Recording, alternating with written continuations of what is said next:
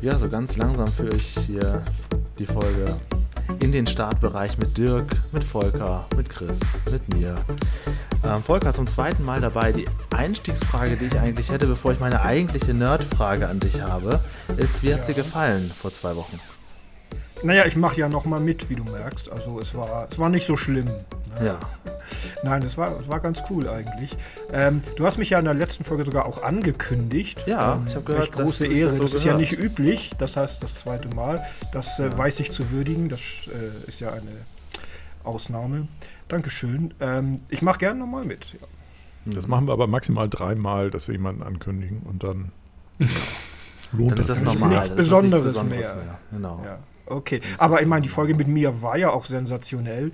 Ihr habt doch gesehen, wie viel im Forum los war und hinterher diskutiert wurde. Richtig. Ähm, lag vielleicht nicht unbedingt an mir, sondern doch dann am Corona-Thema. Das wir ja eigentlich gar nicht so groß ausbreiten wollten, aber das war dann doch wieder das, worüber am meisten natürlich diskutiert worden ist. Ne?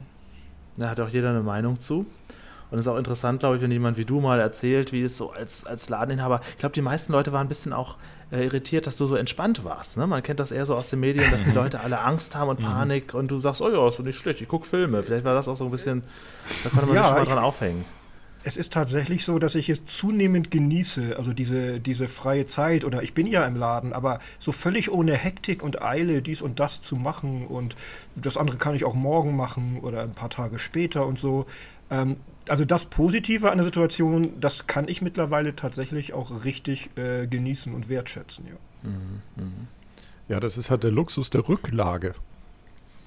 Ja, ich habe ja auch mal erzählt, auch geschrieben, also äh, ich, momentan ist die Situation halt so, dass ich das entspannt sehen kann. Wäre das vor zehn Jahren passiert, was wir jetzt haben, dann hätte ich vielleicht ein paar schlaflose Nächte gehabt, weil da gab es die Rücklagen in dem Sinne noch nicht. Mhm. Ja, und heute, also wenn es noch ein Jahr dauern würde, könntest du halt deine Anteile an MG verkaufen und dann nochmal drei Jahre zumachen. Ja, also das, das ist ja erstmal die Bahamas angesagt. ja, also das hat sich ja das verdreifacht. In einem Jahr wird es ja sich auch langsam re richtig rentieren. Das geht ja nur bergauf, das ist ja klar. Ja, ja, ja, ja. Na, ich, ich, hoffe trotzdem, dass es äh, also aller, aller spätestens jetzt bis März dauert oder so, bis ich dann auch wieder richtig verkaufen darf hier. Ist das denn so, ähm, dass man wirklich online vorbestellen muss? Ich sehe das nämlich hier in den Geschäften immer, dass die sagen, ja, online, da stehen so Zettel drin, wenn sie vorbestellt haben. Kann man nicht einfach sagen, ja, ich hätte gerne das Buch da hinten oder muss man wirklich online einen Prozess vorher durchleben? Online oder telefonisch, ähm, tatsächlich, wenn du es ganz genau nach Vorschriften machst, ja. Aha. Ja. Wenn jemand an der Tür allerdings genau weiß, was er haben möchte, spricht natürlich nichts dagegen, ihm das, aus Rauch, äh, ihm das rauszureichen. Aber dass ich jetzt tatsächlich so an die Tür gehe und dort all meine Ware hinschleppe und präsentiere und schauen Sie hier mal und, und ich, das haben wir alles da davon, so ist es zumindest nicht gedacht. Ja, okay. Das habe ich hier bei einem Geschäft in der Nähe, das habe ich hier bei einem Geschäft in der Nähe äh, festgestellt. Die machen das ganz kreativ. Die machen sogenanntes oder bieten sogenanntes Window Shopping an. Das heißt, die haben alle möglichen Waren von sich äh, einfach ins Schaufenster gestellt und dann möge man ihnen bitte per Instagram oder per WhatsApp eine Bestellnachricht schicken und dann machen sie die Tür auf und geben dir das raus. Ja, das, genau, das finde ich ja so merkwürdig daran, dass man quasi sagt, okay, warten Sie, Sie haben ja nicht vorher angerufen, gehen Sie bitte noch einmal um die Ecke und rufen an, dann kann ich Ihnen das geben. Das finde ich also dieses Merkwürdige daran. Ich glaube, die, die Grundidee dahinter ist, dass du ja eigentlich komplett kontaktlos das Ganze ja, ja, vonstatten gehen soll und kontaktlos halt in dem Augenblick schwierig wird, wenn es ums Bezahlen geht. Ähm, einige machen so. das dann so, dass sie dann einen PayPal-Link haben und dann gucken sie, ob die PayPal-Überweisung dann bei ihnen eingeht und dann reichen sie es dir raus und so. Also so kleinere Läden, ne? Ähm, aber auch da hast du natürlich dann gleich wieder als, als Verkäufer dann das Problem, dass äh, du wieder an PayPal was abgeben musst und das auch nicht gerade wenig ist, was man da abgibt, glaube ich. Ähm, und ansonsten musst du halt irgendwie eine Möglichkeit haben, kontaktlos, also sprich, äh, also zumindest bargeldlos zu bezahlen idealerweise mit Karte gegenhalten, irgendwie gegen das Gerät oder so. Also das was ich ein bisschen komisch finde, hier ähm, zwei Straßen weiter ist eine Bäckerei, die gibt es schon Ewigkeiten, eine, eine, Traditionsbäckerei und die haben bis heute, mein Corona haben wir ja nur schon seit zehn Monaten, ist das ja schon ein großes Thema und die haben immer noch draußen ein Zettel kleben, hier nur Barzahlung. Die haben es bis heute nicht hingekriegt, egal wie viel Brötchen oder Kuchen ich kaufe, auch nur irgendwie sowas wie, wie eine EC-Kartenzahlung zu installieren. Also manche schneiden sich auch selbst ins Fleisch. Digitales Entwicklungsland Deutschland. Wirklich. Wirst du ja, schon dazu getriezt und sagst, nö, nö, bei uns nur bar, wir nehmen nur Bares. Ja, vor allen Dingen spätestens seitdem die ja in der, in der Bonpflicht, Pflicht, ja. also die Bonpflicht existiert ja sowieso, aber dass die Bonpflicht jetzt halt äh, ja noch mh, verschärft wurde, ja. Ähm, und dass sie seitdem noch nicht mal irgendwie digital Zahlungsmittel akzeptieren. Aber ich erkenne ja auch einen Bäcker um die Ecke, der nimmt auch keinen. Ja, aber da frage ich mich dann immer, ähm, ist das wirklich so ein, also was würde das, sagen wir mal, kosten? Wenn wir mal, manche sagen ja ab 5 Euro Kartenzahlung oder so. Ähm, wie ist es denn? Ich bin jetzt natürlich verwöhnt von den großen Supermarktketten. Da kann ich auch was für 50 Cent mit Karte zahlen. Aber wie ist das denn bei so einem kleinen Laden? Wie viel muss der denn wirklich abdrücken für diesen Service, dass er sowas anbieten kann? Weiß man das? Soll ich mal? Ja, ja also ich habe ja auch, also als ich noch ein ganz kleiner Laden war, hatte ich auch zuerst keine EC-Zahlung, ne? aber das ist aber auch schon zehn Jahre her. Ähm, das Gerät kostet halt eine Einrichtungsgebühr und einen monatlichen Grundbetrag. Mhm. Und dann zahlst du von jedem Verkauf äh, ein paar Cent auch an den äh, äh EC ähm, Karten, also das Gerät, die Firma, die das Gerät zur Verfügung stellt, an die zahlst du was. Das ist aber wirklich zu vernachlässigen. Das kann man gut verkraften. Was ich nach wie vor auch nicht anbiete, und damit bin ich auch ein bisschen oldschool, aber das macht nichts, weil ich es für effizient halte, das nicht zu tun, ist eben die Kreditkartenzahlung. Ne?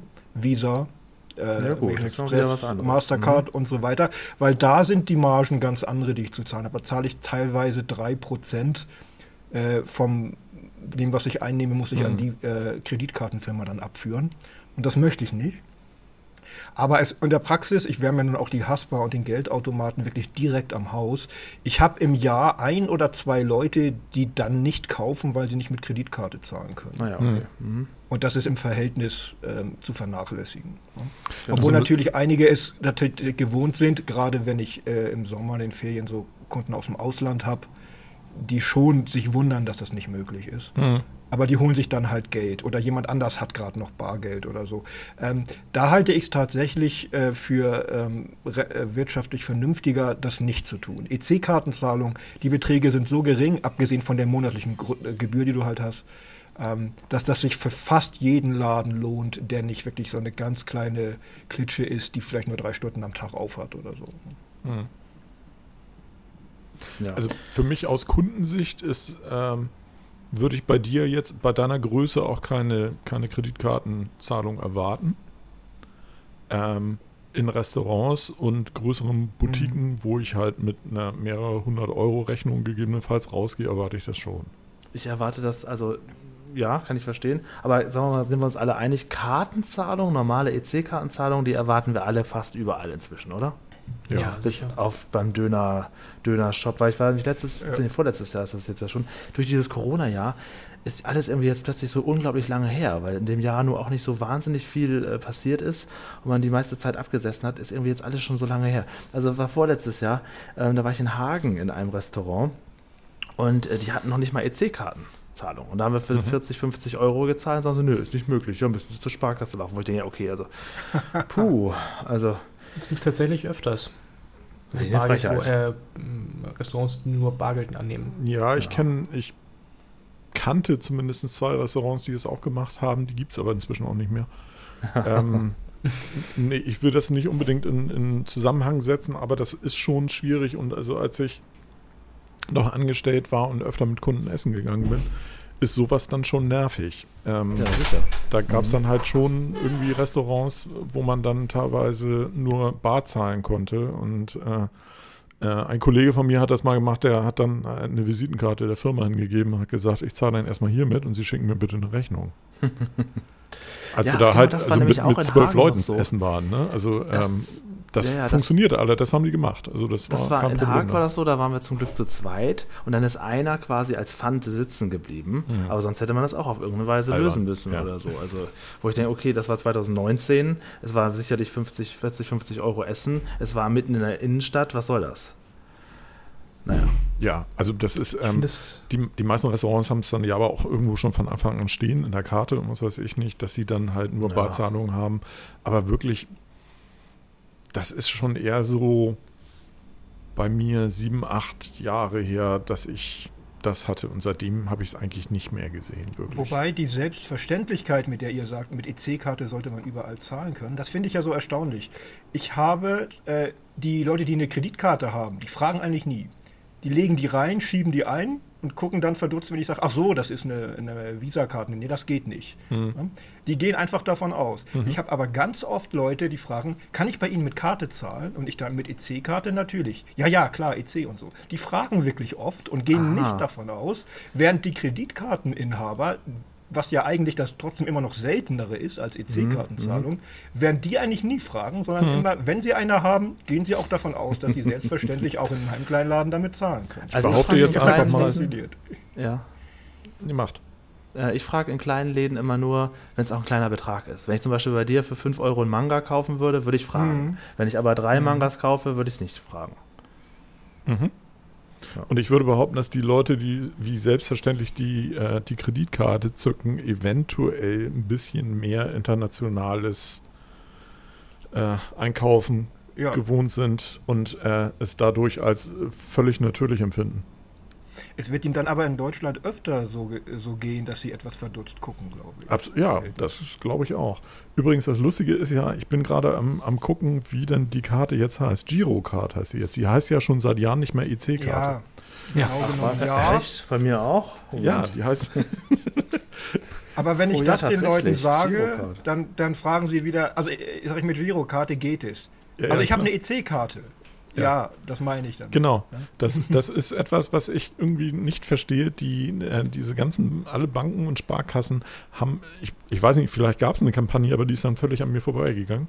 Als sie dieses Rebranding der EC-Karte zur Girocard gemacht haben, mhm das ist irgendwie unter Ausschluss der Öffentlichkeit statt.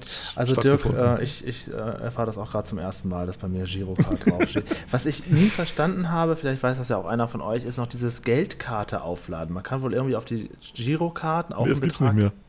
Ah, das gibt es nicht mehr. Das nee, das ist aufgrund von Erfolg eingestellt worden. Alles klar, gut. Daran siehst du auch, dass nicht nur du das nie richtig verstanden ja, oder nie genau, genau wusste, wie das funktioniert. Genau. Es ist offensichtlich äh, nicht wirklich genutzt worden. Und es habe ich auch gelesen, dass es vor kurzem dass der Dienst mehr oder weniger eingestellt wurde. Ah ja, okay. Ich, ich kann an dieser Stelle ja schnell noch ähm, einwerfen, dass ich ein großer Fan von Apple Pay bin. Ähm, und da ta tatsächlich dann aber auch nur meine, meine Amex-Karte drin habe und äh, das aber für mich super läuft. Meint ihr, dass das bei kleineren Betrieben wie Bäckereien vielleicht auch ein bisschen was mit Angst vor neuer Technologie zu tun hat? Weil das, das haben wir schon vorhin gesagt, das Argument ist ja meistens, ja, aber die EC-Kartengebühren, die sind ja so teuer, das kann man gar nicht bezahlen, das lohnt sich nicht. Ähm, aber ich weiß nicht, vielleicht hat Volker da mehr Infos. Wenn man äh, Bargeld oder auch Münzgeld bei der Bank einzahlt, dann hast du da doch auch Gebühren, die anfallen, oder? Oder täusche ich mich da? Nein, wenn ich nur meine Einnahmen einzahle, habe ich keine Gebühren dafür. Das kommt, glaube ich, darauf an, ah, in welcher. Form die Einnahmen eingezahlt werden. Das mag sein. Also bei mir ist es natürlich meistens dann das Bargeld, das ich mhm. im Laden einnehme. Ähm, aber auch wenn das vierstellige Beträge sind, ähm, Gebühren musste ich dafür bisher noch nie bezahlen. Wofür ich mal oh, okay. Gebühren zahlen muss, ist, wenn ich mir äh, ständig äh, gerolltes Kleingeld hole. Mhm. Beziehungsweise es gibt ein Limit, äh, wie viele Rollen kostenfrei sind im Monat mhm. sozusagen, weil denen das Arbeit macht. Und ah, okay. äh, glaube ich, wenn ich das richtig in Erinnerung habe, auch wenn du mit säckeweise Kleingeld ankommst und die das sortieren müssen. Es da gibt, gibt da auch ein Limit. Zumindest auch äh, Geldinstitute, die das nicht alles kostenfrei machen. Nee, ähm, also es kommt auf die Größe des Sacks an, glaube ich. Also ich hatte schon so welche mit 150 Euro in kleinen, in, in 5 Cent und 10 Cent Stücken und so. Das hat die Maschine da noch akzeptiert. Wenn es zu, noch mehr wird, dann haben sie es aber auch genommen bei der Haspa und haben es aber eingeschickt. Mhm. Weil es für die selbst, für die eigene Maschine zu viel war, irgendwie mhm. zum Zählen, wenn du da wirklich mit so einer ganzen Kiste ankommst. Oder sie geben dir den Tipp, doch bitte dafür an, zur Bundesbank zu gehen. Genau, also, die, die ja auch immer noch alte D-Mark annimmt und die mhm. alles macht. Was das wollte ich nämlich auch gerade noch erzählen. Die Landesbanken machen das. Landesbank, richtig. Und ähm, da kann man dann in der Schlange stehen, jetzt zu Corona-Zeiten, mit jeder Menge anderen Menschen, die dort irgendwie Unmengen von Kleingeld hinbringen und das dann in Scheine umwandeln. Ja, habe ich noch nie gemacht. Bisher ging alles noch über die Hausbank. Tja. Ja. Also Aber tatsächlich, da, also ähm, ja. wenn ich so in mein Portemonnaie gucke, um jetzt noch ein, ein, äh, ein Fun Fact noch dazu zu geben, ich habe tatsächlich seit so zwei, drei Jahren ist mein Portemonnaie sehr klein und ich habe eigentlich nur höchstens zwei bis drei Scheine drin, auch eher kleinerer Größe und Karten. Ich habe eigentlich kein Münzgeld mehr. Münzgeld geht bei mir sofort, also wenn ich irgendwo Münzgeld rück, zurückbekomme, geht das in die Hosentasche und wenn ich zu Hause bin, geht das in einen offenen Topf und das Geld wird dann irgendwann gerollt oder sonst irgendwas. Also das mhm. tausche ich dann ein oder ich nehme es halt um irgendwas, was, wenn ich mal Kleingeld brauche irgendwie und das weiß ich vorher schon, so Parkgeld oder so, dann nehme ich das heraus. Oder für, ein Geld, äh, für einen Fahrkartenautomaten. Aber ansonsten habe ich tatsächlich nur Karten und äh, irgendwie, wenn es hochkommt, zwei, drei Scheinchen irgendwie im Portemonnaie. Ich bin ein Freund, ein, ein, auch typisch deutsch, ne? ein Freund des Bargelds nach wie vor. Mhm. Aber es hat sicherlich auch damit zu tun, dass ich einfach ständig was in der Tasche habe, durch die Ladeneinnahmen mhm. eben. Ne? Ich bringe dann eben klar. nicht alles, ich zahle dann nicht immer alles ein, sondern behalte halt dann auch immer ein bisschen was an Bargeld im Portemonnaie. Mhm. Wobei ich an Münzen das auch nicht, weil die machen das Portemonnaie dick. Ich habe aber immer eine 1 oder 2 Euro Münze im Portemonnaie, immer, vor, äh, ganz bewusst für Parkuhren. Mhm ja, da gibt es ja jetzt diverse Apps inzwischen, die das ja sehr bequem machen. Ja, sicher auch, ja. Also äh, das ist ja auch ähm, tatsächlich, da bin ich auch erst vor anderthalb Jahren oder so drauf gekommen, äh, auf diese Parkzonen-Apps, die in Hamburg ja jetzt tatsächlich, glaube ich, fast eigentlich überall nutzbar sind ähm, wo man einfach nur die App aufmacht, dann wird einem angezeigt, in welcher Parkzone man steht. Dann ähm, klickt man an, wenn man mehrere Fahrzeuge hat, welches Fahrzeug man gerade an, gerne anmelden möchte. Und kann dann irgendwie einen Betrag auswählen und kann dann aber halt auch, wenn man früher fertig ist oder so, dann sagen, jetzt beenden und dann wird nur der Betrag ah. abgebucht, den man hatte, beziehungsweise du kannst verlängern. Ich, okay, ich hatte Berlin, eben noch auf den entscheidenden Vorteil gewartet, das ist einer. Ja, und in Berlin habe ich das zum Beispiel gemacht da hatte ich ein Fahrzeug in einer, äh, in einer Parkzone stehen und wenn ich ein, ein äh, Ticket gezogen hätte, wäre das Ticket maximal zwei Stunden gewesen. Über die App konnte ich es beliebig lange machen. Da konnte ich sieben Stunden drin stehen. Hm. Das finde ich schon sehr vorteilhaft. Stimmt, ja. da bräuchte ich sechs Euro Kleingeld sonst. Ja, genau. Oder noch mehr. Also das ist ähm, tatsächlich sehr praktisch, finde ich. Und, und, wie gesagt, also inzwischen kann man halt mit den Dingern, die sind dann halt auch meistens so, dass die in allen größeren Städten funktionieren. Also bisher hatte ich noch keine Probleme damit. Bin aber auch nicht so viel unterwegs, muss ich fairerweise sagen. Nee, also oftmals bin ich halt in den gleichen Gegenden, wo ich parke und kenne dort mhm. und deswegen weiß ich, dass da die Parkuhr steht und dann ist es auch einfach natürlich, eine mhm. Münze reinzuwerfen. Ja. Tja, Julian trifft das ja nicht, weil der hat kein Auto. Ja, seit, seit drei Jahren nicht mehr. Wobei ich jetzt überlege, eine Wohnung am Stadtrand zu suchen und überlege, ob das dann wieder eine Idee wäre, Oha. das doch zu benutzen. Ich bin mir nicht so sicher. Mhm. Ähm, ich wollte aber eigentlich noch eine kleine Nerdfrage stellen, weil Volker da ist. Wenn das mhm. ist, wird die anderen, also euch beiden, nicht so interessieren und wahrscheinlich von den ganzen Hörern und Hörerinnen zu Hause auch nur drei. Jetzt bin ähm, ich mal gespannt, was kommt. Äh, ich bin ja großer Batman-Freund. Wie viele, die hier schon öfter mal mitgehört haben, wissen das. Und aber eher so von der alten 60er-Serie und dann von den, von den, ersten Kinofilmen, nicht so von der Dark Knight. Ach so, ich dachte nur so Variante. Benjamin Blümchen, habe ich letzte Woche gehört. ja, nur das ist, da war ich auch eher, eher die Fraktion Bibi Blocksberg. Das muss man ja unterscheiden.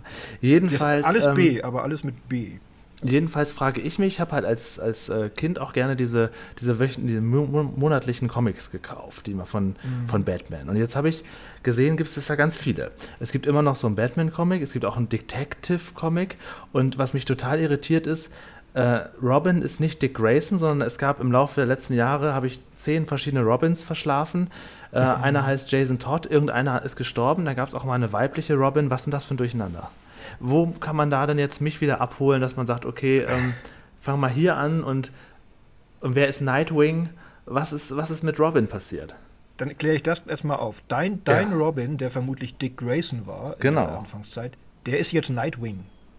Das, der hat so ein, so ein blaues Kostüm, ne? Ja, der ist einfach erwachsen geworden und wollte nicht mehr Robin sein und ist jetzt als Nightwing unterwegs. Das kann ich also nicht ist, verdenken. Ist der Comic quasi in Echtzeit mit älter geworden mit mir. Nicht ganz in Echtzeit. Also äh, er, er, real ist er vielleicht, also in den letzten 40 Comic-Jahren sind die Figuren vielleicht real so, also in den Comics so um fünf Jahre ge gealtert vielleicht. Aber es geht Ach, zumindest langsam voran.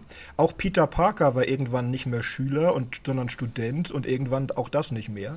Aber auch mhm. wenn es in unserer Realzeit 50 Jahre gedauert hat. Ne? Die Figuren werden älter, aber ganz langsam. Die haben halt ein sehr verdichtetes Leben. Das ja. ist, das, darüber bin ich mir klar, das ist mir zu viel. Da bin ich schon. ist ja auch bei Spider-Man so, dass der zum Beispiel, ein, dass Peter Parker einerseits in den 60ern auf Demos gegen den Vietnamkrieg teilgenommen hat, dann aber auch bei 9-11 in den Trümmern des World Trade Centers umhergelaufen ist oder später Obama getroffen hat und er ist praktisch immer noch gleich alt. Ne? Wenn du das ja. natürlich versuchst, logisch zusammenzukriegen, ist es schwierig diese Verknüpfung ins wahre Leben, das ist äh, nochmal wieder ein Schlag. Aber das ist dann ja, ja, zumindest immer, immer noch Peter Parker. Aber wieso ist dann Robin älter geworden? Dann hat, hat Batman sich einen neuen Robin gesucht und dann genau. ist der andere Robin, mein Dick Grayson, dann Nightwing geworden. Und dann habe ich irgendwo gesehen, gab es auch irgendwie ein Bild von einer weiblichen Robin oder habe ich, hab ich das jetzt falsch in Erinnerung? Ja, es gibt ja aber auch Geschichten, die nicht zum offiziellen Kanon zählen, Ach so. ah, okay. sondern die einfach so außerhalb der Continuity stehen. Und da passiert, da gab es den weiblichen Robin zum Beispiel. Okay. Der dritte Robin hieß dann nämlich Tim Drake und der ist es lange Zeit gewesen, ich glaube auch jetzt noch. Zwischendurch gab es den zweiten Robin, der hieß Jason Todd, den hast du glaube ich auch schon erwähnt. Mhm. Der hatte ein ganz, ein ganz schlimmes Schicksal. Da gab, der ist nämlich vom Joker entführt worden. Und dann hat DC die, die Leute, die Leser abstimmen lassen, ob er überleben soll oder nicht. Um Gottes Willen. Und ganz knapp, das ist auch schon, das ist in den 90ern gewesen, ganz knapp ist dann der Daumen nach unten gegangen. Und also das Heft endete, das, der letzte Teil endete damit, dass dieser neue Robin tot war und Batman ihn in den Armen hält und schreit, nein! Ah, das Bild habe ich, glaube ich, schon mal gesehen. Das hat man schon öfter, wo er ihn so genau. quasi in beiden Armen hält, ne? Genau, so das ist der zweite Robin und der, das, weil die Leser so fies waren und haben entschieden, der war auch nicht so beliebt, die haben ihn halt sterben lassen. Dann brauchte man einen dritten. Wenn man Abstimmungen bei MG verfolgt, kann, hätte man sich das denken können. Ja, okay. Diese und, Bosheit meinst du? Ja. ja. Und wenn ich jetzt, sagen wir mal, hier in Düsseldorf am Hauptbahnhof mir den, den aktuellen, das aktuelle Monatscomic hole, ja. wo steige ich denn da wieder ein? Die Stories sind immer Mehrteiler, also meistens haben die so drei bis sechs äh, Teile, also zwei bis drei Hefte. Sonst, da kannst du irgendwo einsteigen. So ganz am Anfang, die Nummer oh. eins gibt es nicht. Du musst in, mit einer Geschichte anfangen und dich dann langsam in die aktuelle Situation reinfinden. Es gibt aber, das ist wirklich schwierig. Ich habe auch oft Leute, die fragen, was weiß ich, die haben X-Men im Kino gesehen, wo sollen sie mit den Comics anfangen? Das ist, es gibt so viele Hefte, mhm. hunderte Geschichten, es gibt diverse Neustarts, es gibt Sonderbände, extra dicke Nebenserien und all sowas.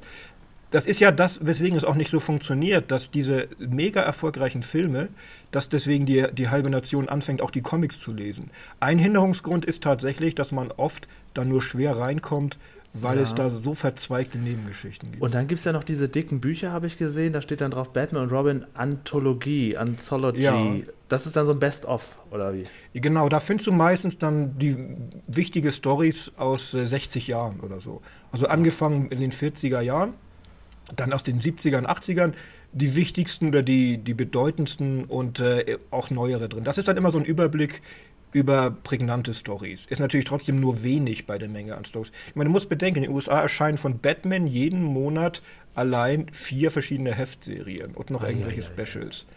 Und, das, und das jetzt seit ungefähr 50, 60 Jahren. Erscheinen die monatlich? Und in den USA erscheint alles immer nur immer monatlich, ja. Mhm. Und wenn sie eine Story, manchmal haben sie aber eine Story, die läuft dann durch die verschiedenen Batman-Serien.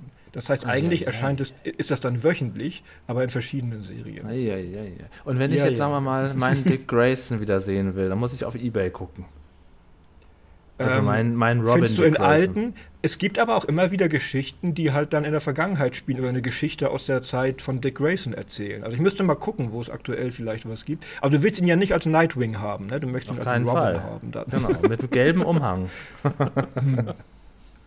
ja. ja. den gelb-roten okay. Umhang haben sie ja alle, sonst sind sie kein Robin mehr.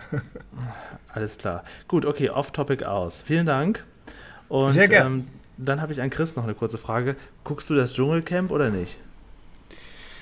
Äh, ich glaube, es ist eine ziemliche Beleidigung, wenn du sagst Dschungelcamp. Es ist ja, ja eher ähm, die, wie, wie, nennen wir es mal, die, die Ersatzshow aus dem also ja. Studio. Das ist, das also ist schön, ja. dass ihr das erwähnt, weil ich habe das irgendwie auf Spiegel Online gesehen und da das so ein Spiegel Plus Artikel war, die ich grundsätzlich noch nicht mal anklicke, ähm, daher mal eine Frage, wieso Dschungelcamp? Das ist doch alles abgesagt, oder nicht?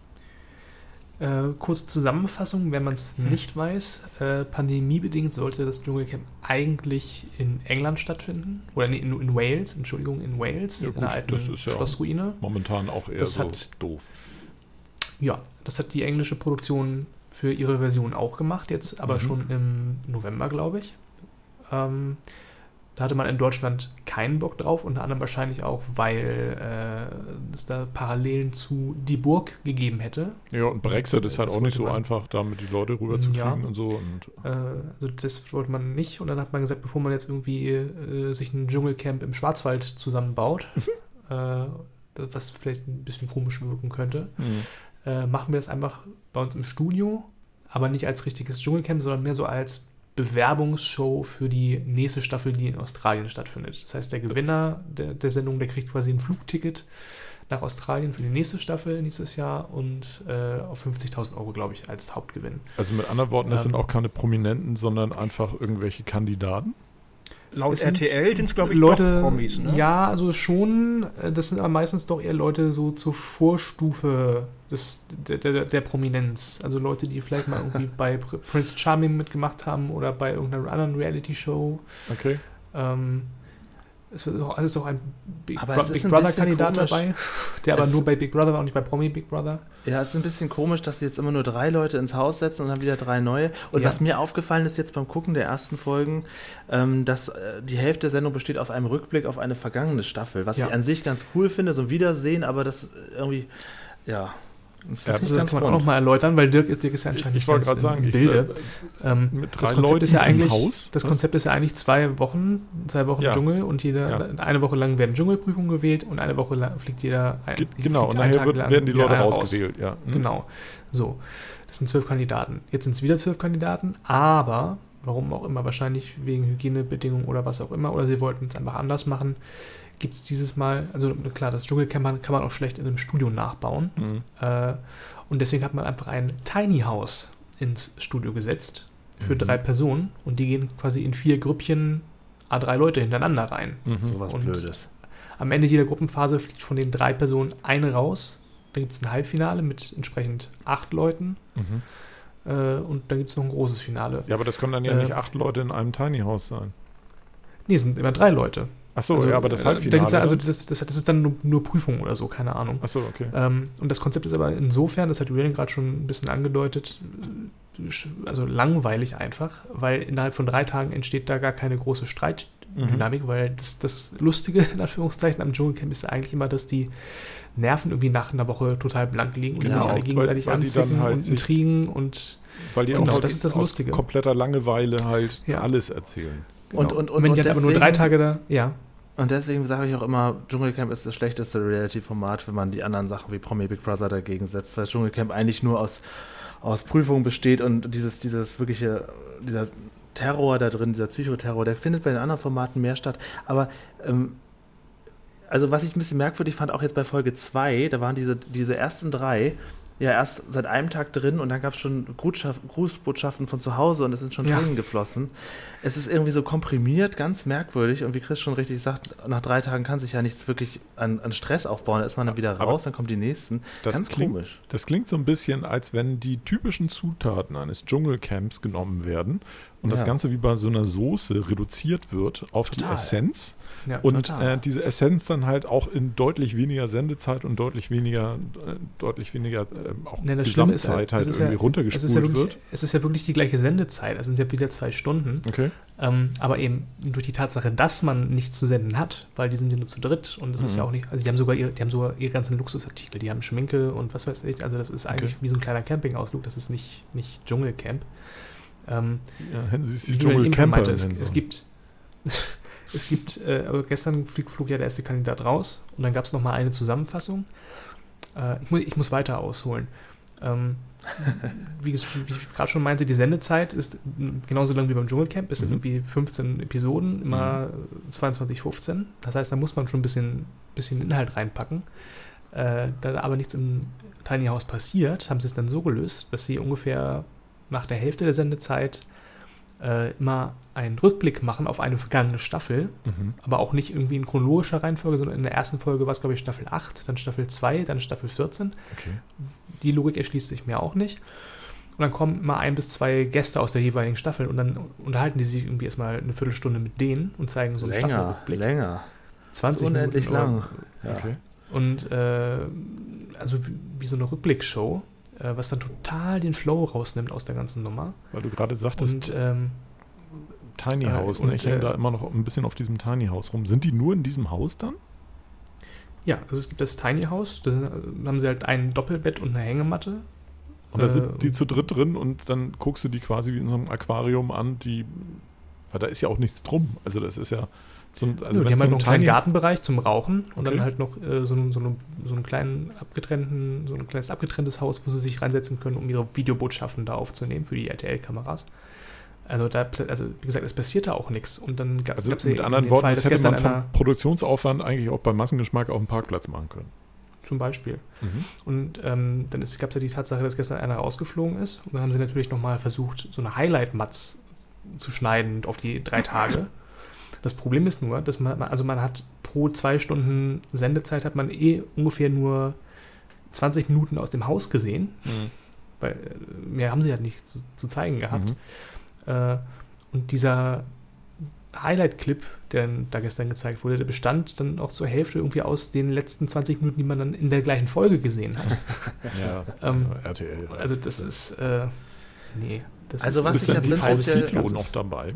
Ja, die sind noch, ja. noch dabei, genau. Was ich ja prinzipiell ich, gut finde, ähm, ist, ist so, ein, so ein Wiedersehen. Ich mag sowas, wenn alte, alte Promis von damals wiederkommen und nochmal über die Sachen von da reden. Ich fand auch schön, wie die Serie Nick mit Willi Herrn nochmal aneinander geraten ist und Dolly Buster saß dazwischen. Das mit, das mit, Dani, das mit Dani Büchner, das war gestern herrlich, oder? Das war auch großartig, weil sie die ja offensichtlich alle hassen da, auch von der Produktion und sie sitzt dann trotzdem zwischen. Das finde ich gut, so für sich genommen, aber nur dieses, dieses Garnieren mit dieser Competition mit, ja, und von denen wird jetzt nächstes Jahr einer in den Dschungel kommen und deswegen kommen die in dieses Haus, das, das ist irgendwie so, das, das, das, das, das eine macht das andere kaputt. Für sich wären das beides einzelne kleine Minisendungen, die ich gern schauen würde, aber so ist das irgendwie ineinander verwischt sich das leider.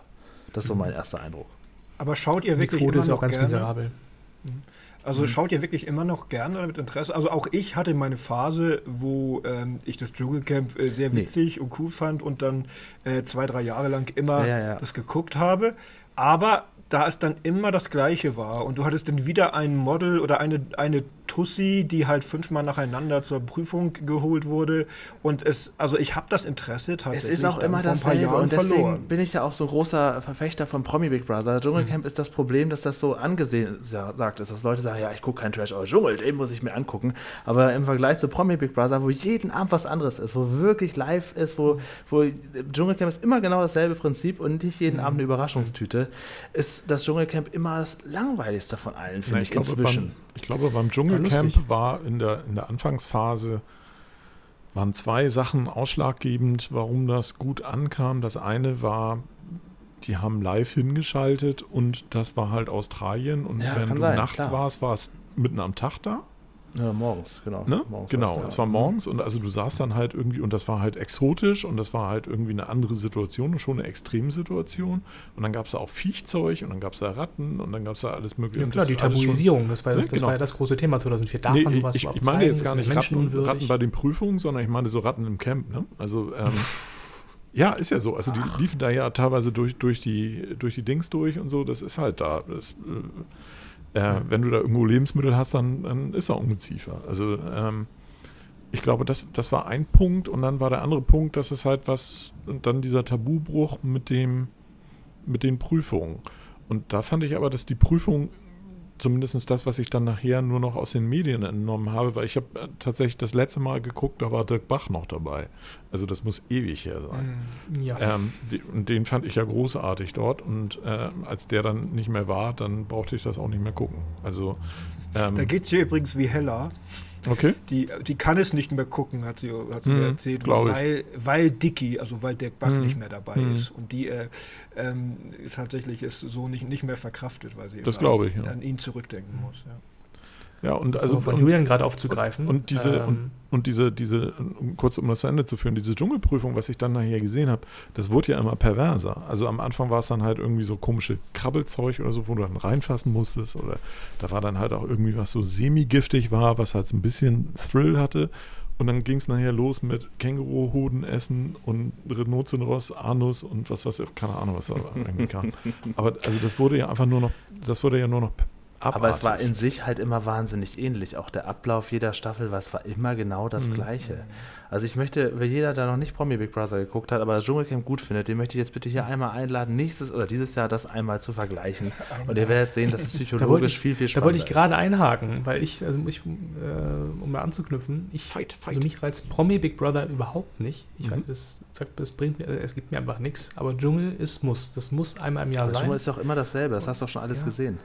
Ja, aber es ist ja das ist doch so eine Routine, die man gerne wieder, wieder ja, erlebt. Das ist halt so einmal so, so, so ein Anker, weißt du? Das ist, man Bist weiß, Januar ist Dschungelcamp-Zeit, es ist immer das Gleiche, man weiß, was man hat und da freut man sich drauf. Okay. Aber Bist du denn eher Benjamin Blümchen oder Bibi Blocksberg, Chris?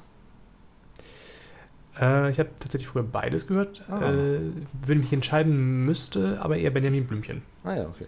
Dann will ich ja, Bibi Blocksberg. Das ja sind wir unterschiedlich jetzt dann. Ne? Ja, ich möchte aber trotzdem nochmal, weil, weil Dick eben meinte am Anfang, äh, dass das so ein neuer Tabubruch war. Es hat sich ja aber im Laufe der Jahre was geändert, was die Akzeptanz betrifft. Also das Dschungelcamp war am Anfang eigentlich reines Trash-TV und nach dem Motto und typisch RTL und das guckt man nicht. Und dann kam aber irgendwann die Phase vor ein paar Jahren, wo es auf einmal wirklich auch im Feuilleton oder unter Intellektuellen fast schick war zu sagen, ich gucke so, solche mhm. Sendungen normalerweise mhm. nicht, das mhm. Dschungelcamp aber schon und das wurde dann begründet, ähm, auch damit, dass es ja, äh, dass die Autoren, die die Moderation und Gag schreiben, total mhm. witzig seien, dass es geistreich sei und ähm, das, das ist so also soziale Studie fast oh, ist. Ja, da, da also solltest du aber noch mit Katrin Satz sprechen.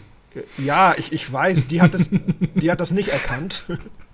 ähm, aber es war, es ist ja so, ich weiß nicht, ob es immer noch so ist, es hat sich vielleicht jetzt mittlerweile ein bisschen egal geworden, aber eine Zeit lang war es wirklich so, dass es schick geworden war, dass man auch als eigentlicher Verächter solches Fernsehens das Dschungelcamp trotzdem mhm. geguckt hat. Ne? Mhm. Man konnte sich also gut einreden, dass das völlig okay ist, das zu mhm. gucken. Das habe ich auch wahrgenommen, deswegen ne, nehme ich das ja immer noch über Medien wahr, weil darüber berichtet wird. Und ich dann, wenn ich diese Artikel überfliege, dann nur so denke, so, ja, aber ganz ehrlich, das ist doch was, warum guckt ihr das? Dass sich das für mich überhaupt nicht erschließt. Und also, äh, ich habe es auch seit Jahren Von daher kann ich mich zu, Big, zu Promi Big Brother auch nicht großartig äußern. Ja. Weil außer der, der Liste der Teilnehmer, die dann auf Spiegel Online irgendwie kommentiert wird mit, kennen Sie irgendjemanden von denen? Ja, natürlich ähm, kennst du Werner Hansch, ich bitte dich. Also das, das Aber Problem ist doch immer so, du hast, du hast einen, einen Sportler, den wir vielleicht noch kennen, irgendein Filmständchen ja, von früher und eben. irgendein Moderator. Das sind dann drei von zwölf und der Rest wird aufgefüllt mit der dritten vom Bachelor und der fünften vom ja. Sommerhaus der Stars. Und deswegen muss ich leider auch jetzt mal allen recht geben, die sagen, ja, das sind doch keine Stars, weil dieses Jahr ist es mir das erste Mal so gegangen, jetzt bei dieser neuen Dschungelshow hier, ich kannte wirklich nur einen. Also anderthalb, die dann Jamila Rowe oder so und den Fußbräuch vom Namen her, das war's und alle anderen gar nicht. Also auch nicht so, dass ich sage, okay, äh, ich, ich inoffiziell weiß ich nicht, weiß ich schon, wer das ist, aber offiziell sage ich mal nein, nicht mal das. Also ich kannte ich die anderen kannte natürlich noch Bea Fiedler. Äh, ah ja, die, die kenne ich auch. Ein, ja, ne, Mo, das ist unsere Zeit. Ja, ja, ein Sexsternchen ja, der 80er Jahre, ja, genau. die wir genau. damals in Eis am Stiel oder solchen Filmchen gesehen Genau, das war so eine, die dauernd ihre Möpse irgendwie in die Kamera gehalten genau. hat. Mhm. So Aha. wie Sibylle Rauch im Prinzip. Ja, genau, bloß Sibylle Rauch ist dann in das härtere Geschäft abgegriffen. Richtig. Aber also das war natürlich, die, die kannte ich dann auch noch, weil die kannte man bei uns im mhm. Alter von 18. Mhm. Das ist so die Zachi-Neu-Generation, ja. Also was ich bei Big Brother immer sage, es braucht keine Prominenten. Also das funktioniert, das, das, das Big Brother ist ein bisschen psychologischer, das geht ein bisschen mehr an die Nieren, da braucht es keine, keine, ähm, kein Ungeziefer für und es braucht auch keine Prominenten. Aber was kickt dich da, Julian? Oder was, was bringt dir ähm, da Spaß dran? Also es, bei Big Brother muss man natürlich weit zurückgehen. Äh, reden wir jetzt vom normalen Big Brother oder von dem Nee, also bei, wenn du jetzt so, äh, nehmen wir mal irgendwie so eine 0815 Big Brother prominenten Staffel oder sonst irgendwie aus dem letzten Jahr oder so, du hast sie angemacht und hast sie geguckt mhm. und findest sie gut. So, also das letzte Jahr war Promi Big daran gut findest, Letztes Jahr war Promi Big Brother bringt. besonders gut, weil es erstmal drei Wochen lief mhm. und sie jeden Abend eine unberechtigt, un, ja, vorher nicht klar definierte Live-Show gemacht haben. Du wusstest nicht, was passiert heute. Müssen heute die Bewohner hin und her wechseln? Fliegt heute jemand raus? Müssen die sich gegenseitig nominieren? Muss einer etwas entscheiden? Gibt es heute Spiele? Werden heute die Zuschauer. Jeder, jede Sendung war komplett anders und es besteht auch immer ein großer Teil aus diesen ähm, Zusammenschnitten aus dem Haus, aber du hast auch sehr viele Live-Elemente drin. Mhm. Dass die sagen auch, okay, wir schalten jetzt einfach mal zehn Minuten ins Haus und gucken, wie die Bewohner über dieses Spiel reden und so weiter. Und die Ursprungsidee von der eigentlichen, von den eigentlichen früheren Big Brother Staffeln war ja sogar noch, dass du noch einen Livestream bei Sky dazu hattest und mhm. konntest wirklich, wirklich relativ ungefiltert den ganzen mhm. Tag reingucken. Mhm. Und das hatte psychologisch hat mir das immer unheimlich viel Spaß gemacht. Vor allen Dingen, weil du auch gesehen hast, dass halt RTL 2, damals lief es noch bei RTL 2 dann, am nächsten Tag dann aus dem Tag, den du neben der Arbeit oder so an einem freien Tag so nebenbei hast laufen lassen, mhm. äh, was haben die da am Ende draus gemacht? Und du konntest halt unheimlich gut ähm, also sagen wir mal so, jemand, der den also Livestream also geguckt hat, Spaß hat immer Voyeurismus dann. Ja, ja, mhm. ja. Und jemand, der den Livestream geguckt hat, hat immer eine ganz andere Sendung gesehen als derjenige, als mhm. wenn jetzt ich mhm. gucke okay. den Livestream, meine Mutter guckt abends die Tageszusammenfassung, dann haben wir eine ganz unterschiedliche Wahrnehmung von den Figuren. Mhm. Das fand ich immer sehr spannend. Also je mehr man sich damit gemacht. auseinandersetzte, desto mehr Insider war man eigentlich. Ja, und irgendwann hat man die Leute auch gehasst. Und ich habe mhm. immer die, das Publikum äh, nicht, nicht äh, verstanden, wenn die die ekelhaften Leute rausgewählt haben. Weil Oma denkt natürlich auf dem Sofa, oh, der Christian, der ist aber unfreundlich, den wähle ich raus. Wo ich denke, nein, genau den braucht es doch. Was ist das für eine langweilige Sendung, wenn du jetzt den rauswirfst? Mhm. Das mhm. verstehen, der 0815-Zuschauer versteht das nicht. Und irgendwann hat RTL 2 dann das Voting geändert und hat gesagt, wer soll drin bleiben? Und da wird natürlich auch am meisten für den Polarisierenden angerufen, was natürlich dann gut ist für die Sendung. Ich weiß übrigens auch genau, von welcher Staffel du sprichst, nämlich von der zweiten mit Christian. Das war jetzt Arschloch. der Nominator, das war jetzt ein Beispiel. Damals hatte ich noch keinen Livestream ja, ja. zum Beispiel. Nee, also aber Livestream habe ich erst also, ab Staffel 9 geguckt. Ich kann das nachvollziehen und ich habe in den ersten Jahren als Big Brother, war ja damals die einzige Sendung und das war eben auch noch neu. Die ersten zwei Staffeln habe ich das auch geguckt und hat jeder drüber mit mir diskutiert. Also fast jeder hat es gesehen. Wo du gerade sagst, der Nominator, das habe ich auch noch gesehen. Ja, ja. und der Witz ja. ist, und jetzt müsst ihr euch leider, leider festhalten, der Witz ist, die ersten Staffeln waren im Vergleich zu den späteren wirklich unglaublich langweilig. Und viele Leute sagen, ja, Big Brother scheiße, aber die erste Staffel mit Jürgen und Slatko, das war noch cool. Wenn man das vergleicht und sich heute mal anguckt, ist es so langweilig, dass nichts passiert. Ja, ähm, da haben sie neu. später wirklich noch ein Turbo angezogen. Und ja, das, klar, da war die war mediale Neues. Aufmerksamkeit war da. Ich ja. finde, trotz all der Action, all der Sachen, mit denen sie jetzt versucht haben, dort mehr ähm, Action und kurzweilig äh, reinzubringen, habe ich das Interesse halt dann irgendwann verloren. Ich, was war neu? Das war irgendwo auch, äh, auch mhm. ja, soziologisch interessant und du konntest mhm. mit anderen Leuten drüber reden oder hattest verschiedene Meinungen. Aber wie beim Dschungelcamp auch, nach, wenn du das zwei, dreimal geguckt das hast, so. verliert das es für so. mich tatsächlich hab, den Reiz. ich habe die dritte Staffel auch nicht mehr geschaut. Vierte Staffel auch nicht mehr geschaut, fünfte auch nicht mehr, sechste auch nicht mehr, siebte auch nicht mehr. Irgendwie bei der achten und neunten habe ich wieder angefangen. Man hat, irgendwann hat man das Interesse verloren. ich komme jetzt mal mit einer ganz steilen These. Und zwar ja. ähm, all diese Reality-TV-Formate, also wo Leute in eine Situation geschubst werden, in der sie normalerweise nicht sind. Wie zum Beispiel Big Brother oder halt auch Dschungelcamp oder auch meinetwegen Germany's Next Topmodel. Ähm, die funktionieren nur richtig gut. Eigentlich sind sie interessant, ein oder zwei Staffeln lang, wenn nämlich die in der ersten Staffel, die überhaupt nicht wissen, was auf sie zukommt und die Leute noch echt sind. Und in der zweiten Staffel, wenn die Leute die erste Staffel gesehen haben und denken, sie können, sie wissen, mhm. wie sie das Publikum manipulieren. Und aber danach wird ja nur noch auf dieser Ebene gespielt. Das ist auch, auch bei, bei oder ist das nicht mehr so bei, bei Big Brother und so, dass die Leute eigentlich alle sofort versuchen, sich zu ja, positionieren, also eine bestimmte eine ganz, Position ganz einzunehmen, um damit Sympathiepunkte mhm. oder auch nicht Unsympathiepunkte zu sammeln? Die letzte Staffel mit normalen Leuten lief damals bei, bei Six 2000. 15, glaube ich, war mhm. das. Das war ganz schrecklich. Da waren wirklich nur noch Leute drin, die irgendwie prominent werden wollten und der eine kannte den anderen von Insta und sowas macht natürlich dann überhaupt keinen Spaß. Du brauchst auch deine, deine nerdigen, kauzigen Leute, die du beobachtest. Germany's Next Topmodel habe ich übrigens noch nie gesehen und DSDS auch schon seit Jahren nicht mehr, nur jetzt mal aus Interesse wieder, was sie mit dem Wendler machen. Aber ähm, tatsächlich ist es schon so, dass man irgendwann das Interesse verfolgt, mhm. verliert. Außer man hängt halt tief drin. Und bei, bei normalen Big Brother hattest du halt so einen unglaublichen Bezug zu den Leuten, weil du, das ist so ein, wie heute alle Twitch gucken, waren die früher immer mit dir da. Du konntest einschalten, die waren am Frühstücken, du wusstest ungefähr, was los ist. Mhm. Und ähm, das, man hat halt einen wahnsinnigen Bezug dazu, wenn man das über Monate verfolgt. Und dann fand ich das immer sehr, sehr cool. Das ist, glaube ich, das ist, glaube ich, ein super Vergleich, den du gerade gebracht hast mit Twitch. Mhm. Ähm, auf Twitch gucken Leute halt anderen Leuten noch zu, die das halt nicht so dieses Verkünstelte haben. Ja, genau. Genau. Ne? Also wo es, wo es einfach mhm. echter ist. Also die gucken bei anderen, bei anderen Leuten ins echte Leben. Ähm, das hattest du bei, bei sowohl Dschungelcamp als auch Promi Big Brother oder Big Brother am Anfang auch. Und irgendwann war es halt nicht mehr das echte Leben, sondern es war auch da ein Job, wo die ja. Leute halt bestimmte Rollen einnehmen. Und das hast du auf Twitch halt bei diesen Just Chatting-Geschichten nicht. Ja, stimmt. Mhm. Julian, darf ich fragen, ob du auch Promis unter Palmen geguckt hast letztes Jahr?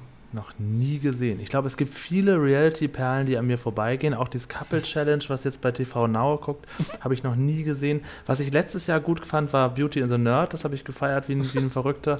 Hier kommen ähm, Namen hoch, die ich noch nie gehört habe. Aber und auch das hier Sommerhaus der Stars habe ich nie gesehen und letztes Jahr zum ersten Mal und ich fand es sehr gut. Wenn du mir jetzt sagst, Promis unter Palmen ist super, schalte ich es heute Abend noch ein.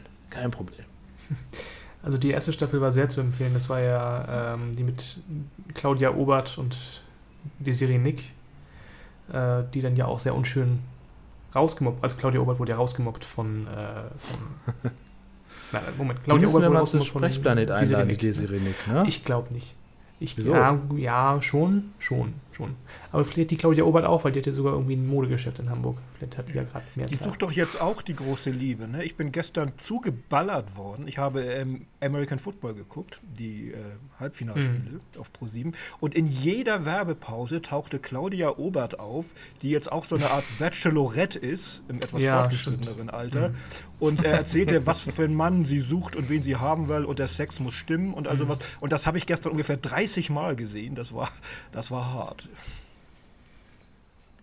Ja, ich, ich überrasche, glaube ich, keinen, ich überrasche, glaube ich, keinen, wenn ich sage, ich weiß nicht, wer Claudia Obert ist. Das ist eine Modedesignerin äh, aus Hamburg. Nee, ist klar, sowas wie Ella Deck. Also zumindest die, die, in Hamburg, die in Hamburg wohnt. Äh, und äh, bei Promis unter Palmen ähm, hat sie mh, hm, ein bisschen dazu geneigt, äh, den, den Kühlschrank mit Alkoholika ähm, des Öfteren zu benutzen. Mhm. Und Chris, also, wo du jetzt schon da Frühstück, bist, ja. Äh, du bist ja offensichtlich noch ein bisschen tiefer drin in dieser Reality-Sache äh, als ja, ich. Also mal so, unbedingt. ich wäre gerne halb so tief drin, wie du jetzt bereits dabei bist. Ähm, jetzt, Daniela Büchner hast du vorhin angesprochen. Wer ist denn jetzt ja. dieser äh, Ernesto Monte, mit dem sie jetzt zusammen ist und warum ist das so ein Skandal? Das habe ich nicht begriffen. Ernesto, also äh, Ernesto Monte kenne ich jetzt auch nur als Reality-Star. Ähm, der war mal irgendwann mit Helena Fürst zusammen.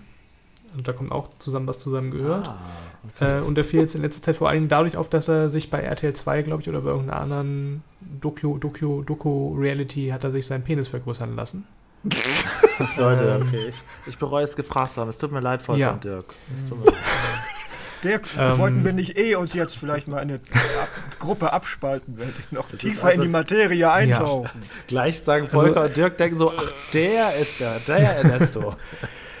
also ein unfassbar schmieriger Typ, äh, sehr unangenehm, fällt auch eigentlich nur durch, durch irgendwelche ätzende Momente bei Trash TV auf. Und der ist jetzt halt mit der Dani Büchner zusammen. Und mhm. der hat auch irgendwie alle ständig eine neue Freundin und deswegen hat da hat ja Daniel äh, Hartwig gestern bei, äh, beim Dschungelcamp ah, auch diesen schönen okay. Spruch gebracht. Äh, ja, Dani Büchner hat ja leider nicht den Sieg errungen bei, beim Dschungelcamp. Dafür hat sie den Wanderpokal bekommen. Ernesto Monte. Okay. Und äh, hat ja, das funktioniert denn mit der Penisvergrößerung? Ist das irgendwie bekannt? Das, Ach, erst das bereust du gefragt zu haben und jetzt willst du noch Details dazu. ja, also bei diesem speziellen Thema. Ich, ich brauche mehr Details. Wie sieht denn das Also, Danny scheint ja zufrieden zu sein. Mehr kann ich dazu auch nicht sagen. Alles klar. Ja, das ist irgendwie. Wegen, hab, wegen der Persönlichkeit ist sie sicherlich nicht mit ihm zusammen. Ich habe mir mal hier gerade diese Wikipedia, also die Wikipedia-Seite von Frau Obert angeschaut und da äh, sind ihre Fernsehauftritte Auszug 2010 das NDR, 2012 das perfekte Promi-Dinner, 2012 Menschen bei Maischberger, 2013 Schickeria Deluxe RTL 2. Also das ist, man merkt schon so, wo, wo die Frau sich rumtreibt und was sie macht. Ähm, da stellt man sich halt so ein bisschen, achso, und hier 2021 Claudias House of Love. Das ist es. Auf Join Plus Plus. Damit haben sie mich gestern zugedröhnt mit dem Werbespot dafür. Alter da konnte Schwede. nicht entkommen. Ja. Ich wollte doch nur ja, Football schade. sehen merkwürdige Karriere. Dirk fing ja eigentlich gut an mit das bei N3. Da bist du ja erstmal abgeholt worden. Und dann da bin ich total abgeholt ab. worden. Allerdings 2010, das ist ja auch schon zehn Jahre her. Also das ist, ähm, man weiß ja. ja nicht zu welchem Thema. Wahrscheinlich damals und die Frau ist 61 Mode. geboren, also sprich, die ist ähm, acht Jahre älter als ich. Ähm, die ist also schon knapp 60. Mhm. Und die macht jetzt noch eine House of Love, Join Plus Plus. Ja. Ja. Genau, wo sich also, mehrere ähm, Männer um sie balgen. Ja, was sind das für Männer? Weiß ich nicht. Also versuch, versuchen die einem weiß ne? zu machen, dass das, das äh, junge, knackige hab. Kerle sind oder sind das auch passende Männer im, im gehobenen Alter? Ich weiß, weiß nicht, ob das von uns jemand schon beantworten kann. Okay. Achso, kommt also, erst noch. Leider nicht gesehen, leider nicht. Achso, leider gar nichts. Dann bekommt Chris aber den Auftrag, das äh, oh sich äh, ja. anzuschauen und uns zu berichten, was, was für Männer das sind. Oder hast du schon gefunden? Kann ich, ich kann es einfach sagen. Ich, ich habe gerade bei Wikipedia oh. auf, die, auf den Staffeltitel oder auf den Titel geklickt. Ähm, das sind äh, Danny Heidrich, 32 aus Königs Wusterhausen. Er ist Profiboxer und Teilnehmer bei Big Brother 2020. Thomas Neumann, 40 aus Krefeld, Automobilverkäufer. Carlo D'Angelo, 52, Mallorca, Spanien, Coach und Unternehmensberater. Nee, ist klar. Gerd, Gerd hat keinen Nachnamen, 47 aus Vorarlberg, Österreich. Christian Hacker, 28 aus Schongau, Projektmanager und Model, Teilnehmer bei Take Me Out. Sascha Schmitz, 41, Online-Marketing und SEO-Manager, Teilnehmer bei Die Bachelorette 2018. Marc Mathäuser, 34 aus Weingarten, Regionalleiter eines Fitnessstudios. Marco Brackhage, 46 aus Geesthacht, selbstständiger Gastronom. Frank Wilhelm, 47 aus Aurich, Unternehmer, Teilnehmer bei Die Bachelorette 2015. Sven Ritzau, 45, Maler und Lackierer aus Flensburg. Und Vincenzo Piccieri, 40, Monheim am Rhein, selbstständiger Automobilhändler, Kfz-Experte bei Biete Rostlaube, Suche Traumauto. So, und jetzt kommt ihr. So um die 40 im Schnitt immerhin. Ne? Achso, hier, äh, Vincenzo Piccieri. Das, hier steht aber, die, nee, Entschuldigung, das waren die Teilnehmer aus Coras House of Love. Oh nein, das musst du alles nochmal oh, machen. Oh, jetzt können nein. wir das alles wieder vergessen. Ja, ich kann euch die anderen auch vorlesen, aber die sind ähnlich. Nee, nee nicht nochmal. Nee, nee, ich, mach's, ich mach's nicht. Äh, Wahrscheinlich sind, ähnlich, die aber aus ähnlichem Umfeld. Ja, ähnliche Umfelder, also auch wieder äh, Mitarbeiter eines Modelgeschäfts, Gastronom, DJ und Fuhrunternehmer. Auch eine Wer bunte Kombination. Hm? Wer ist Cora, Cora war, ähm, Cora, also das war der Bart von Ralf Schumacher, Cora Schumacher. Ah, so ein Blonde. ja. Moment, der Bart von Ralf Schumacher, was, was, was möchtest du jetzt hiermit andeuten? Ich deute nichts an. Hm. Ich glaube, wenn ich demnächst eine neue Mitarbeiterin suche, mache ich das auch als Castingshow. Ja, ich habe ja auch schon mal vorgeschlagen, man sollte ja doch bei, bei, äh, beim Massengeschmack, bei MG, mal eine Castingshow machen. Aber Holger, Holger sträubt sich. Wenn ich mich recht erinnere, Dirk, hast du das auf mehreren äh, internen Konferenzen schon mal vorgeschlagen. Da ist nie was draus geworden. Intern ist das Stichwort, Julia. Ja, ja, ich sag dir nur. Ich glaube, das war schon mal in der, in der Auswahl, so eine Castingshow zu machen. Ich sag da nichts zu.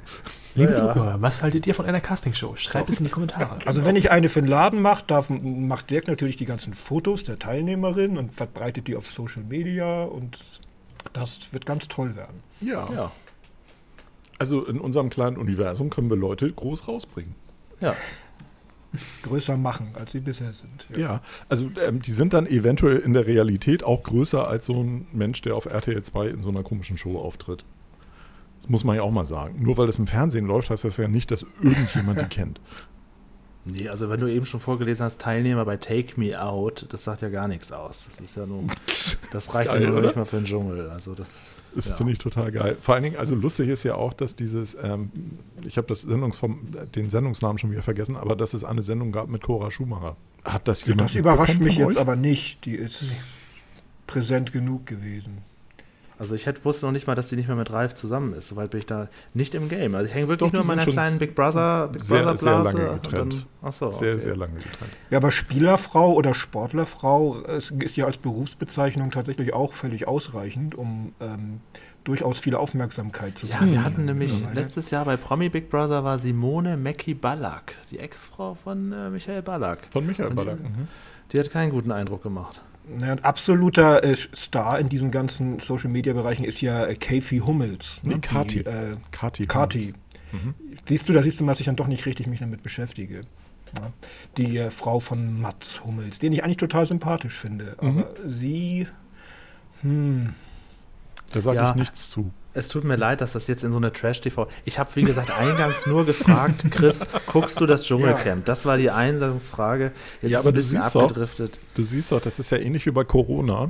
Da hat Ja. jeder was, jeder eine Meinung zu. Ja, das wird das Forum sprengen, jetzt dieses Thema. Und ich finde, wir können uns vier auch alle klar aufteilen. Also wer dort sich intensiv mit beschäftigt, ein bisschen früher mal geguckt hat und eher so gar nicht das macht, das ist ja alles Ja. vertreten hier. Und wer es vielleicht mal gerne wieder würde, das kann man auch sehr noch sein. Kann ja auch sein. Mm, Da Aber was war was denn die Neues erste kommen. Was war die Ja. erste Trash-Show? Das war Big Brother, oder? Also die erste Ja. mit Leuten, äh, die halt rein und raus gewählt werden. Und, Ja, na und normallos, sag ich mal. DSDS und Big Brother waren das in dem Sinne. Hm. Ja, wobei Popstars. DSDS schon später gab. Popstars waren noch früher, das stimmt. Aber das war noch ein bisschen anderes. ähm, Ja, aber Popstars war ja eine Castingshow. Ich Also meine, da es hatte keine Live-Shows oder so. Popstars Nee, war von genau, Anfang und an das so war eine ja das- dokumentierte End- Sache. die, die, die Endverwendung war ja klar. Also es war ja so ein bisschen die Idee, du wirst jetzt Popstar. Das war natürlich Ja. auch was Neues mit den No Angels, war es, glaube ich, damals, ne? Ja, genau. Das Waren die. Pop- Popstars? Ja, ne? Ja. Und dann zweite war Broses, ne? Sehr gut. Ja. Und dritte? Ja, alles klar. Da hört Äh, schon Lou auf. Pagadi? Nee, Naja, die waren vierte, glaube ich. Ne? ich glaube, als das drittes gab es. Freeloaders und Overground? Ach ja, Sehr genau. gut, stimmt. Zwei. Stimmt. Ist lustig, kennt man immer noch so, wenn, wenn man's, Die habe ich tatsächlich zum größten Teil alle gesehen, ja. Ja, und wer ist übrig geblieben? Ross Anthony hat sich durchgesetzt. Oh, furchtbar. Da hätten sie jemand anders finden können, der übrig bleibt. Ja, aber, Entsch aber Entschuldigung, äh, Giovanni Zarella macht dieses Jahr eine neue große Samstagabendshow im ZDF.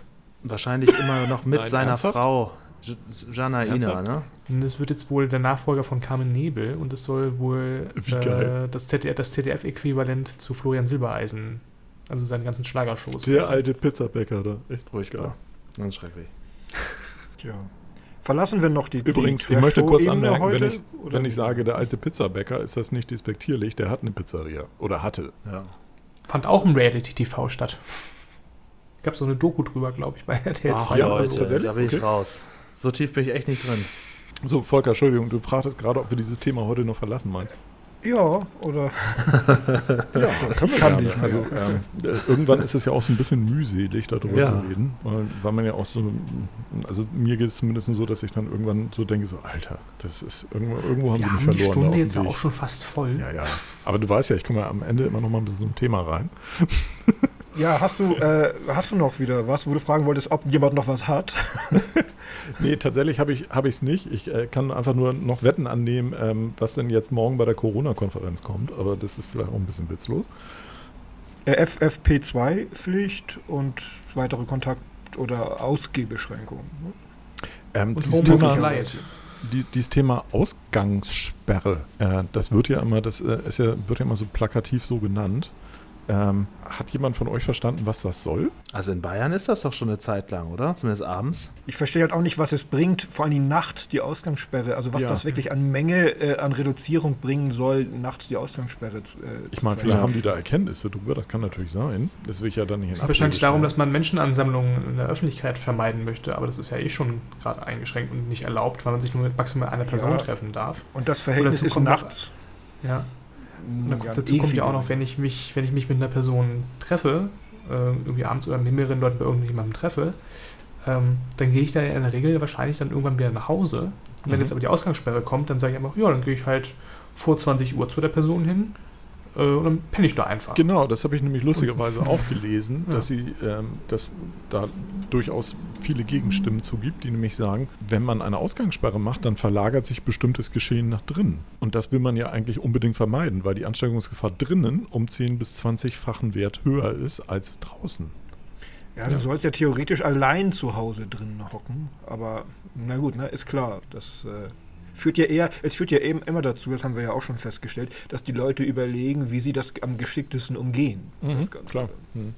Ja, und was diese Masken angeht, äh, die sind ja noch um einiges teurer als die normalen kleinen Lappen, die wir uns überall im 30er-Pack gekauft haben. Mhm. Ähm, heißt das denn jetzt rückwirkend, um mal so ein bisschen den ähm, Maßnahmenkritikern in die Hände zu spielen, heißt das rückwirkend, dass die bisherigen Masken eigentlich gar keinen großartigen Nutzen gehabt haben? Nein, also die, die, die Masken hatten bisher einen Nutzen. Das ist unbestritten, glaube Mhm. ich. Ähm, der Nutzen kann nur höher sein, wenn du eine FFP2-Maske hast, weil du damit dich auch selbst schützt und Mhm. nicht den Fremdschutz nur machst. Also die, Mhm. die Die Lappen, wie du es ja vorhin genannt hast, dienen ja hauptsächlich darum, dass wenn einer niest oder ausatmet oder so, halt nicht überall seine Keime irgendwo da oder seine Viren Ja, und was also das ist einfach eine Gegend Stufe stärker sozusagen. Und FFP2 hat, ist halt eine Selbstschutzmaske auch noch zusätzlich. Also die hat sowohl den Fremdschutz als auch noch einen Selbstschutz. Der Selbstschutz ist auch nicht hundertprozentig, aber er ist höher als bei einem Lappen, den du vorm Gesicht hast. Ja. Die bietet auch schon einen geringen ähm, Schutz, aber nicht groß. Diese Lappen sind aber tatsächlich gar nicht so schlecht. Im Gegenteil, die sind, glaube ich, besser als die meisten der Stoffmasken oder gerade vor allem auch der selbstgemachten, die oftmals ja auch so ein bisschen labberig im Gesicht hängen und so. Da haben diese Stimmt, ja. billig Einmalmasken tatsächlich, glaube ich, sogar einen besseren Schutz Mhm. als das, was sich viele da an bunt bestickten äh, Sachen Ja. so. Ja, ich glaube auch nicht, dass die das so oft waschen. Also ich glaube, wenn wir einmal die, alle paar Tage, und man soll ja eigentlich jeden Tag die Einmalmasken wechseln, ich glaube, macht auch kaum jemand, aber kann man ja deutlich einfacher wechseln als so ein, als deine selbstgestrickte. Ja. Aber halt so eine FFP2-Maske musst du normalerweise, also sind beruflich, sind die auch nur freigegeben für eine Tagesnutzung, also äh, eine Einmalnutzung. Kann sich ja keiner leisten. Du, du kannst sie mehrmals benutzen. Ähm, da gibt es ja dann auch schon wieder irgendwelche Anleitungen, wie man die dann ähm, anständig erhitzt oder desinfiziert und so weiter. Aber tatsächlich, wenn, wenn man es nach den grundsätzlichen Verwendungsregeln nutzen würde, dann sind das halt schon zwischen, ich glaube, ich habe welche gesehen für 1,80 bis 3,50. Ja, ja, ich auch. Mhm. Und das sind so dann, wenn du das mal 30 nimmst, das ist schon richtig Geld dann. Eben. da, Naja, ich, ähm, ich habe mir die jetzt auch geholt, weil es ja sowieso auch bald Mhm. als Pflicht kommt, glaube ich. Ähm, mir wurde jetzt in der Apotheke gesagt, ich kann sie eine dieser Masken acht Stunden nutzen. Mhm. Es ist aber Mhm. durchaus möglich, also die acht Stunden zusammengezählt. Ne? Wenn ich hier Mhm. im Laden vielleicht nur insgesamt eine Stunde lang am Tag wirklich Kontakt mit Leuten habe und sie nur dann aufsetze, wenn ich zur Tür gehe, Mhm. äh, dann kann ich sie natürlich deutlich länger als einen Tag nutzen. Mhm. Das schon. Aber klar, wenn man die wirklich sonst öfter braucht, ich meine, das ist eine andere Hausnummer für Leute, die wenig Geld haben, wenn sie mehrma mehrmals im Monat sich für 12 bis 15 Euro ein Dreierpack Masken holen. Ja, Ja, auf jeden klar. Fall.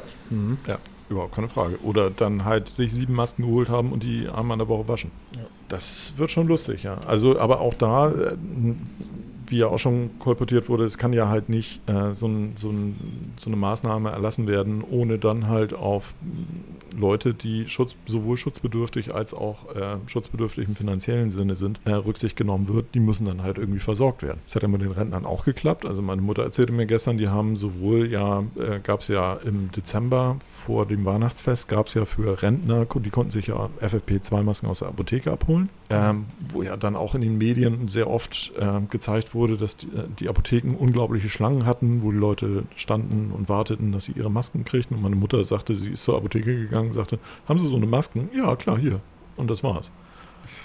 Ähm, also da gibt es auch, glaube ich, beide Enden des Spektrums, ähm, wie sehr das in Anspruch genommen wurde. Ähm, meiner Liebsten haben sie auch erzählt in der Apotheke, dass äh, da teilweise Leute kommen, die ähm, dann sagten, ach so, sie haben keine Masken mehr, na ist ja egal, ich habe ja schon 30. Also die dann durch die Apotheken gefahren sind und die eingesammelt haben.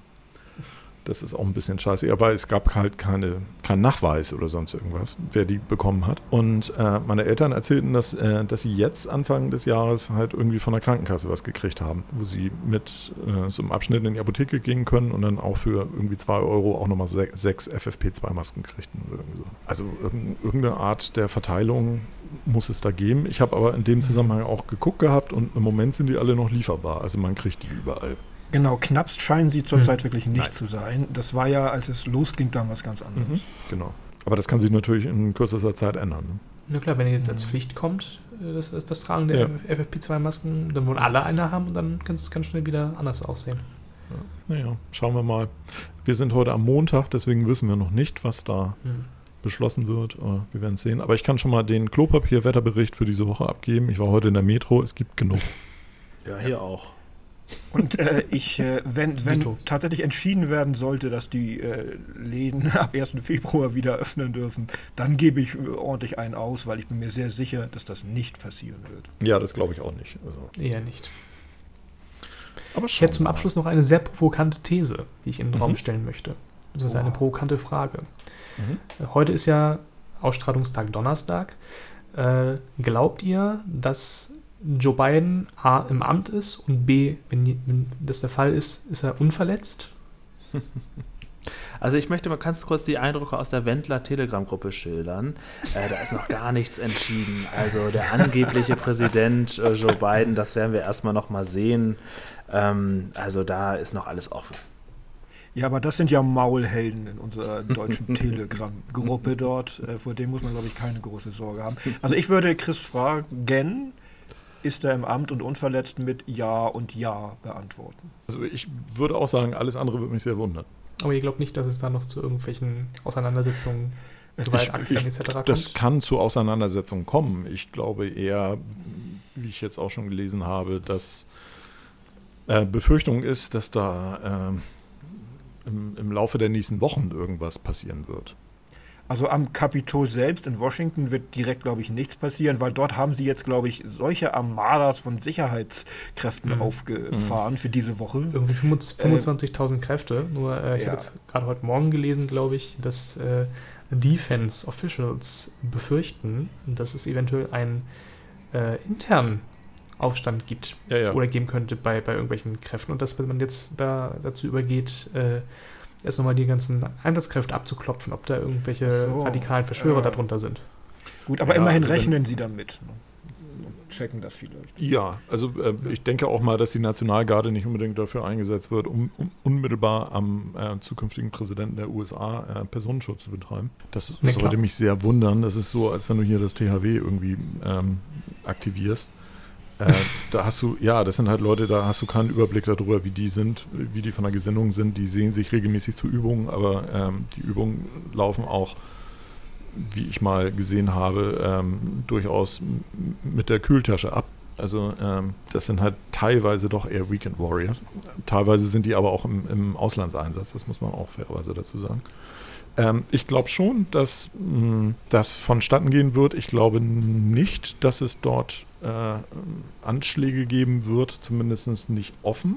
Äh, vielleicht würde es Versuche geben, das kann ich mir schon vorstellen, aber die gab es, glaube ich, bisher fast immer. Ähm, dadurch, dass der Secret Service da für zuständig ist und nicht mehr die Capitol Police, habe ich da verhältnismäßig hohe, hohes Vertrauen rein. Aber äh, man weiß es halt nicht. Wir haben auch äh, vor vier Jahren ganz andere Dinge irgendwie vorausgesehen, als sie heute sind. In dem Zusammenhang würde ich jetzt nochmal fragen, glaubt ihr, dass noch eine, ähm, eine Begnadigungsarie von Trump heute oder morgen abgeht? Ja, definitiv. Wurde ja sogar schon angekündigt. Weil es, es wird ja kolportiert, dass der Zugang zu Trump momentan, also dass selbst seine Anwälte ja den Zugang zu ihm verkaufen und dass sich Leute da jetzt momentan mit ein mhm. bis zwei Millionen US-Dollar irgendwie ihre Begnadigung erkaufen wollen und er angeblich eine Liste von über 200 Namen bereits hat. Ähm, ja, das wird ob, kommen. ob das Fall. so ist, ich kann mir das nicht vorstellen. Aber er es, wird so viel versuchen wie möglich. Es würde mich nicht wundern. Nee. Das also wird alles Abschluss, versuchen. Wenn er am Ende versucht, sich selber, sich selber zu begnadigen. äh, das kann auch spannend Bevor er verurteilt ist. Ja. ja. Er, er, hat zwar jetzt getan, aber er begnadigt sich aber schon mal präventiv. Keine Ahnung. ich bin sicher, dass er einen Good Deal finden wird. Ja, dann lassen wir uns mal überraschen. Ähm, äh, in dem Zusammenhang hätten wir natürlich auch nochmal diskutieren können, was wir denn von Herrn Laschet und Herrn Merz halten. Das schaffen wir ähm, jetzt aber auch nicht in 30 Sekunden. Nee, so. in der Tat. Aber das Thema wird einen ja vielleicht noch begleiten, vor allen Dingen, wer nun der Kanzlerkandidat der Union werden Genau. Wird. Das kann man sicherlich nochmal aufgreifen. Genau. Söder. Chris, darauf kommen wir zurück. Ja.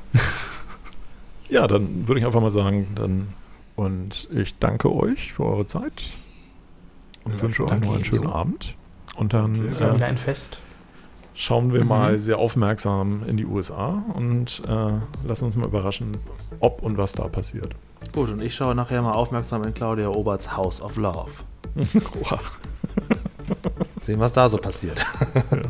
Na dann viel Spaß. Schmerzfrei. Alles klar, bis bald. Tschüss. Tschüss. Tschüss.